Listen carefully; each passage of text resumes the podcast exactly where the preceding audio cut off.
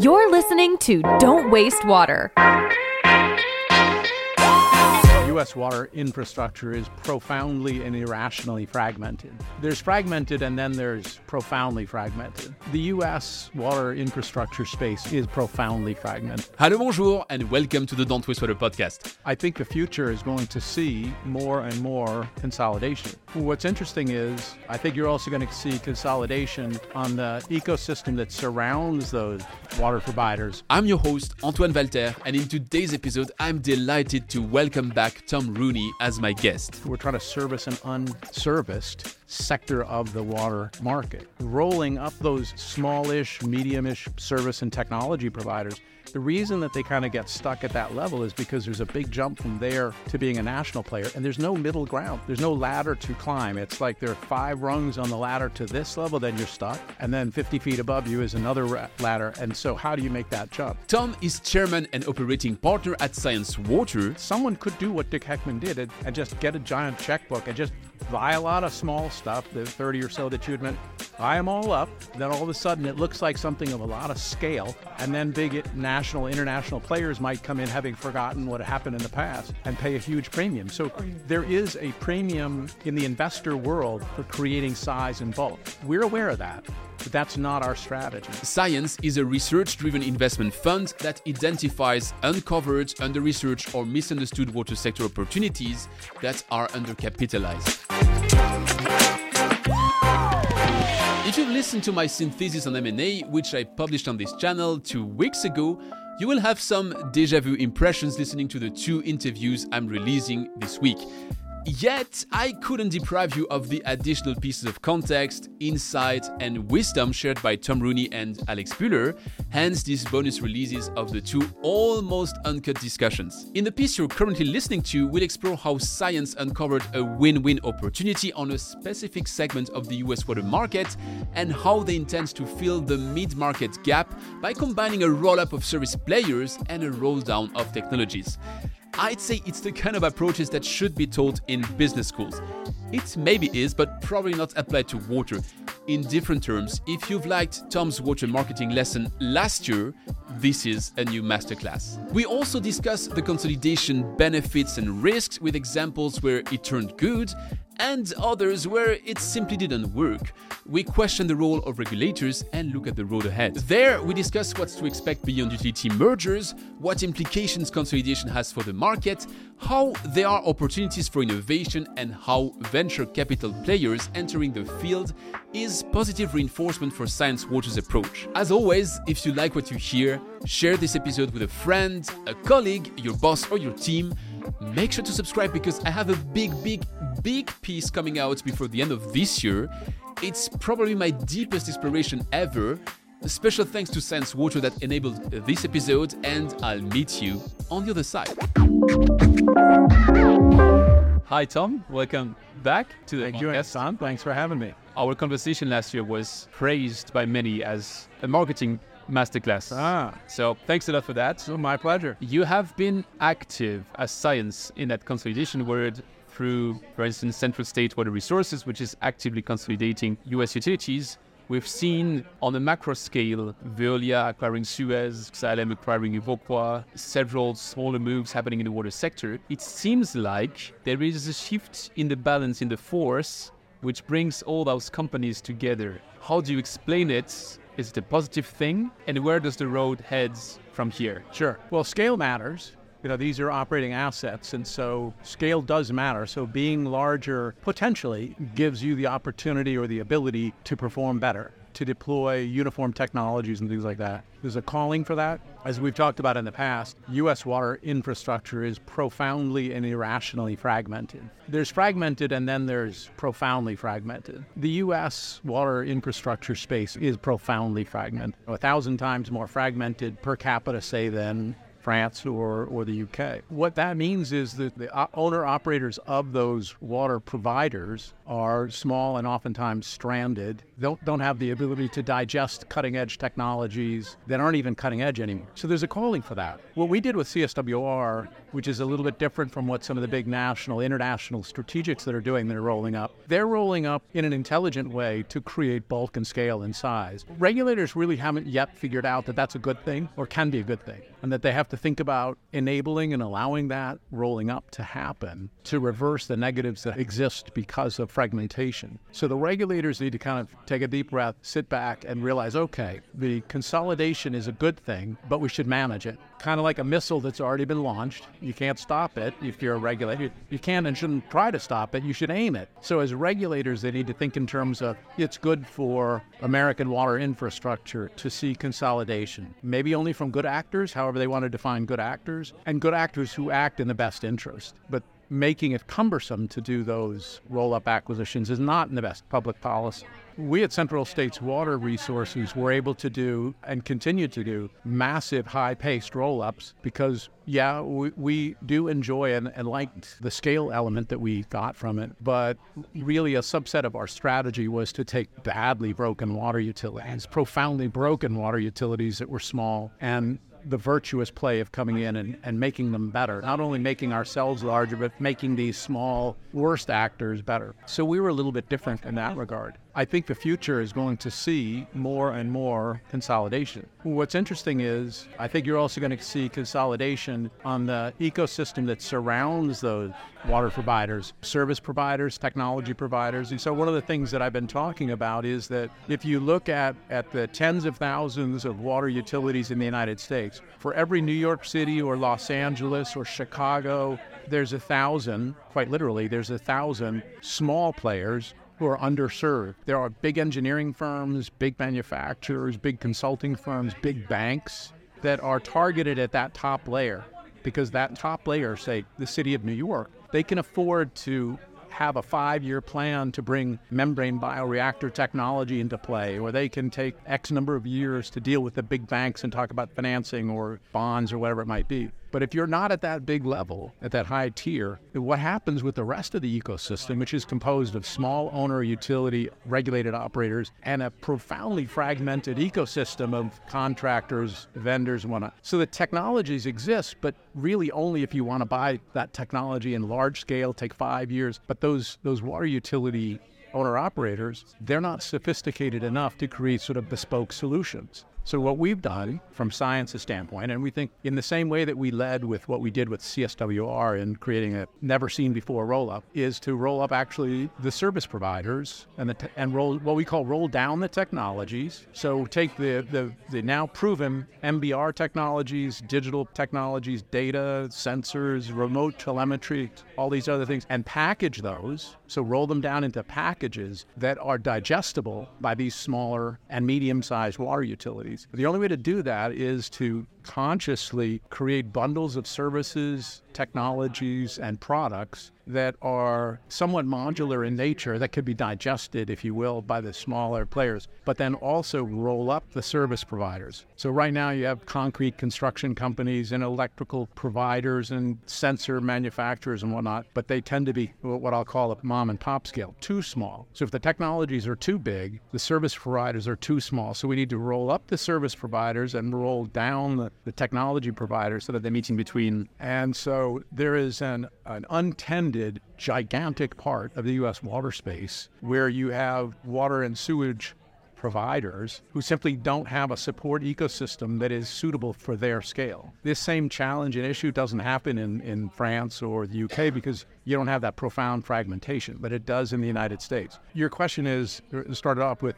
sort of the, the notion of sort of rolling up and creating greater scale. We're actually looking at it from both ends, right? So the, the CSWR notion of rolling up water utilities, but also the rolling up of the service vendor and technology ecospace. So we're kind of looking at it from both perspectives. For you as Sciens, is it as straightforward to do that rolling up, rolling down on the technology side than what you've learned to master with CSWR on the on the utility side. Is it the same game or do you encounter different challenges? Well, different challenges for sure. We had to purchase certain uh, technologies that we could then make scale appropriate. At MBR, we purchased uh, something we call Blue Box. We purchased a a team that had formerly been with Ovivo. We brought them on board and created our own manufactured product. So that's different than just a straightforward roll up, sort of a bespoke product line. But we also have focused on creating service offerings to fit that middle market. So it, it's different, but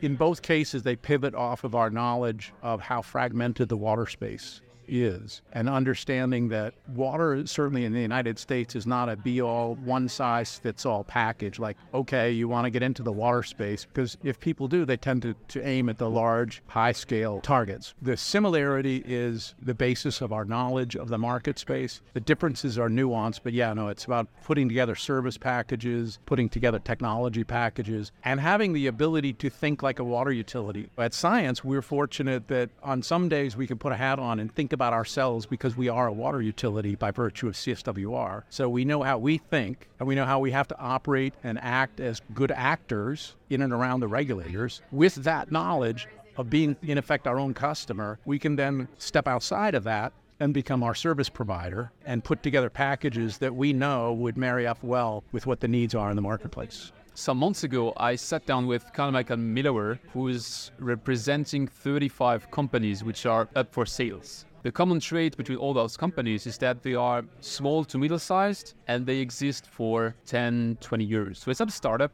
It's not a scale up either because they are not experiencing hypergrowth, but they are most of the time profitable from day one. Very healthy companies. There's no investor and there's no acquirer for this type of companies because you have a hard time to imagine making a multiple on the company itself, which exists for 20 years and is on a steady, slow growth path and not on a hyper growth unicorn type of path. Would that be a category of assets and companies which would be of interest for you? Because Absolutely. you have a different scale of time in what you're looking at. Yes, absolutely. That's in fact what we're doing. So through integrated water services, we're doing organic growth. We're steadily taking the products that we have and selling them, marketing them in the marketplace. But no, we're actually also rolling up those technologies and those services. So we see IWS as a platform strategy, which is is kind of cool and interesting for us for our investors, right? Because we're we're profit oriented private equity, so we've got that side of it. We're we're unabashed about that, but we're also knowledgeable of the fact that we're trying to service an unserviced sector of the water market. Rolling up those smallish, mediumish service and technology providers the reason that they kind of get stuck at that level is because there's a big jump from there to being a national player, and there's no middle ground. There's no ladder to climb. It's like there are five rungs on the ladder to this level, then you're stuck, and then 50 feet above you is another ladder. And so, how do you make that jump? We're entering that space, and we're looking at those service providers, technology providers, and we're saying we're going to aggregate a lot of those, assuming that they fit our strategic roadmap. We're going to aggregate them, bundle them, and create more of a national national offering to meet that untended mi- middle of the market. Does that make Sciens water the modern day Dick Heckmann? uh, or Wayne Huizenga. Do you know Wayne Huizenga? When I was a boy, the garbage collection uh, out your back door was from mom and pop garbage collectors. Okay. Right? 15 years later, I woke up and there was this company called Waste Management, which was a global powerhouse. Basically, Wayne Huizenga is one of the founders of Waste Management, and he just went around and bought up all of the service providers in garbage collection and created an international powerhouse that provides better more cost effective service. Now, is that a perfect company? No, but compare that to 10,000 garbage collectors with various uh, levels of integrity and whatnot. The idea of doing a roll up, by the way, Wayne Huizenga was also famous for having rolled up a company called Blockbuster. 25 years ago, when Netflix didn't exist, you had to, you wanted to rent a video. You went to a mom and pop video store. where he did a roll up of all those mom and pops and created something called Blockbuster. A Blockbuster doesn't exist anymore because Netflix took them out. But the point is, oftentimes you'll find smart, small scale players that can't get any traction and a player can come in. You mentioned Dick Heckmann.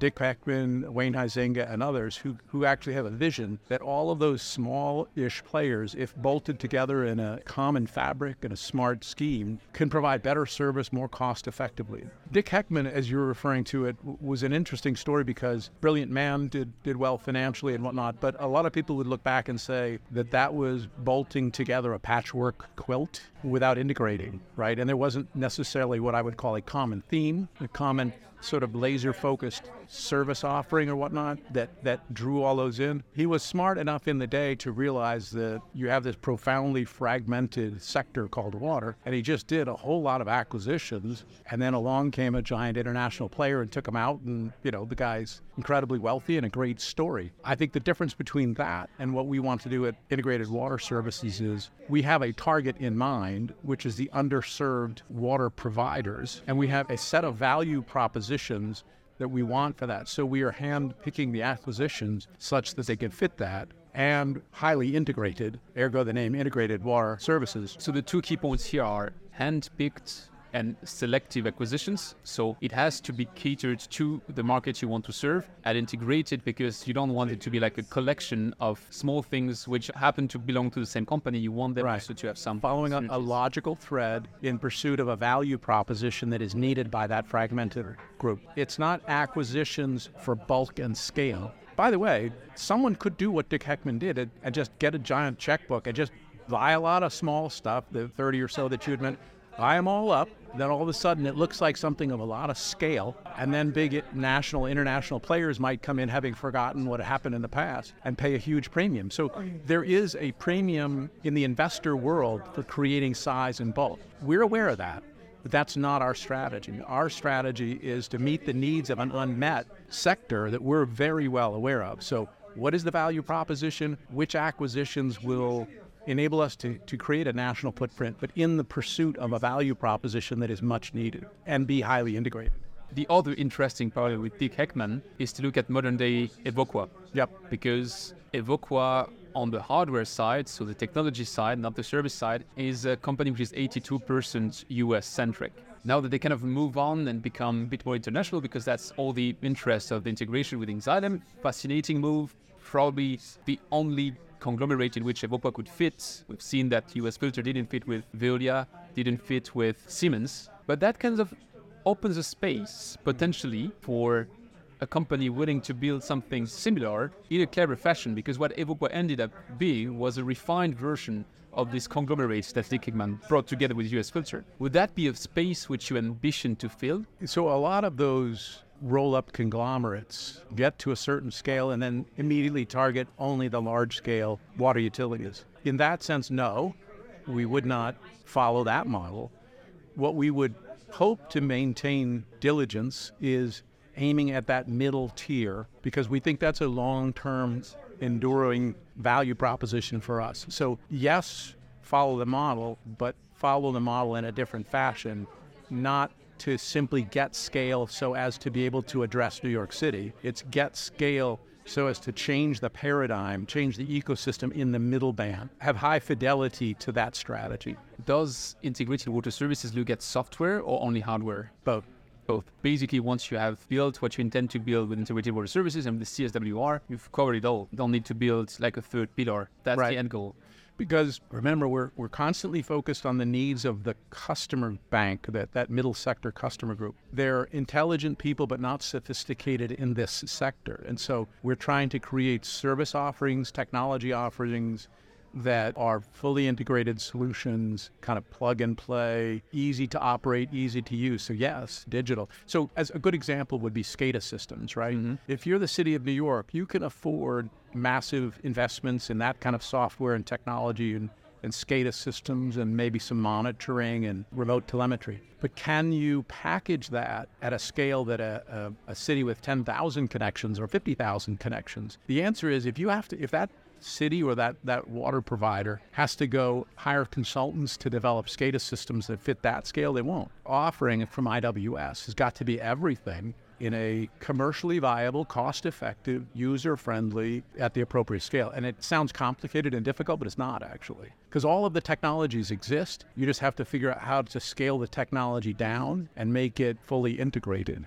For a certain period of time, you were not alone, but you were one of the few focusing on that underserved, let aside sector of these 97% of utilities and water system in the US, which are of a smaller size, are the very big ones. Yet recently, I noticed that, for instance, if you take Burnt Island Venture, which is looking into the very early stage companies, they are backing and funding several companies like Ziptility, uh, which are looking into that same markets, but with a different approach, which is like this time it's venture, has to grow fast, and to advance at a different pace Sure. than what you would do. Would that be a sign that your investment thesis was right from day one and it's just a confirmation that you're on the right track? Or would that be a threat? It's primarily confirmation, and I would say it's maybe the opposite of a threat because we're not investing in the sort of leading edge of technolo- or technology rollouts. We're rather taking proven technologies and learning and figuring out how to scale them down. I see. The reason that venture capital doing that would be a benefit is because this is a space that needs more advancement in the areas of technology. We simply are,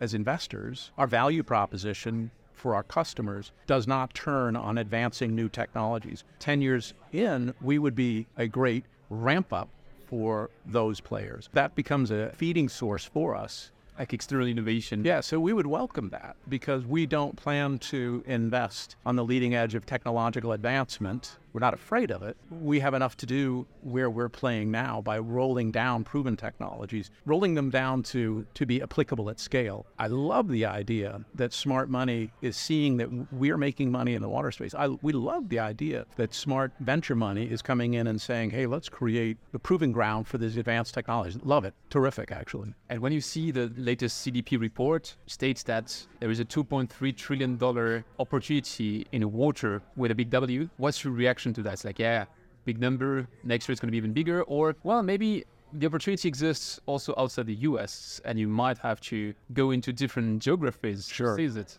Yeah, it's a big number, right? Trillions of dollars. It's a big number. First of all, I believe those numbers. I've heard those numbers. I've been a CEO in the water space for 20 years, more than 20 years now. A much younger version of me was saying those same things 20 years ago. That pent up demand is bigger today than it was 20 years ago, but it's still of that same order of magnitude. So it's true. It's interesting. I, I was reading an EPA report, or maybe it was the American Society of Civil, Civil Engineers. There are 2.2 million miles of pipe, water pipe, just in the United States. 2.2 million. And it was touting the fact that in 2020, which is the last year where statistics pre COVID, where statistics kind of make sense, that the planned expenditure in that year to replace pipes into that 2.2 million was 12,000 miles. And that was hailed as fantastic, right? I mean, big numbers. Well, 12,000 into 2.2 million is about one half of 1%. So if you're investing in infrastructure at one half of 1%, that means you think that the life expectancy of that infrastructure is 200 years. 200 years. Well, first of all, it's pipes do not last 200 years. Depending on who you talk to and what the pipe is, 30 to 80 years. But secondly, we're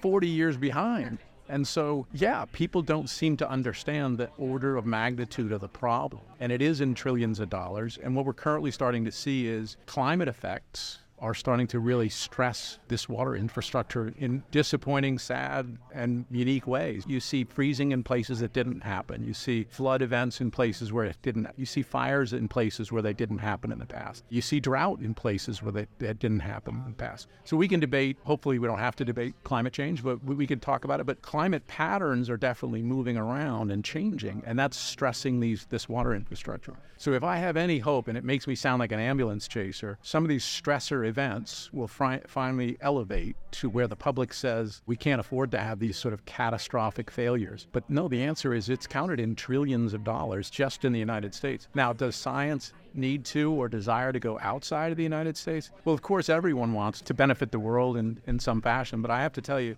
if you choose water, you really don't have to look much past the United States to have more than you could possibly bite off on. But some of the advancements that we were looking at would definitely play outside the United States, just in the same way that we're, we're maintaining fidelity to our strategy of focusing on that middle market and trying not to be distracted on other scale. I think it's critical if you want to have an impact in the United States, you've got to stay focused on the United States. Not because we're arrogant and think the United States is better or more important than the rest of the world. Unfortunately, the U.S. infrastructure is probably broken as badly as most anywhere in the world. And the best way we can have an impact is to stay focused in that market where we are effective. Makes a lot of sense.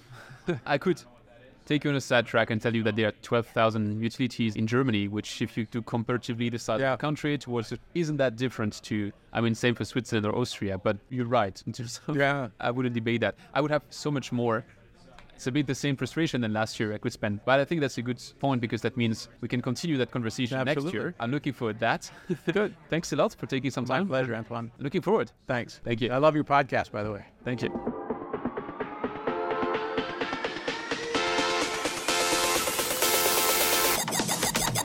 Thanks for listening to Don't Waste Water. This podcast was brought to you by GF Piping Systems. Loved this episode? Head over to Apple Podcasts to subscribe, rate, and leave a review. See you next time.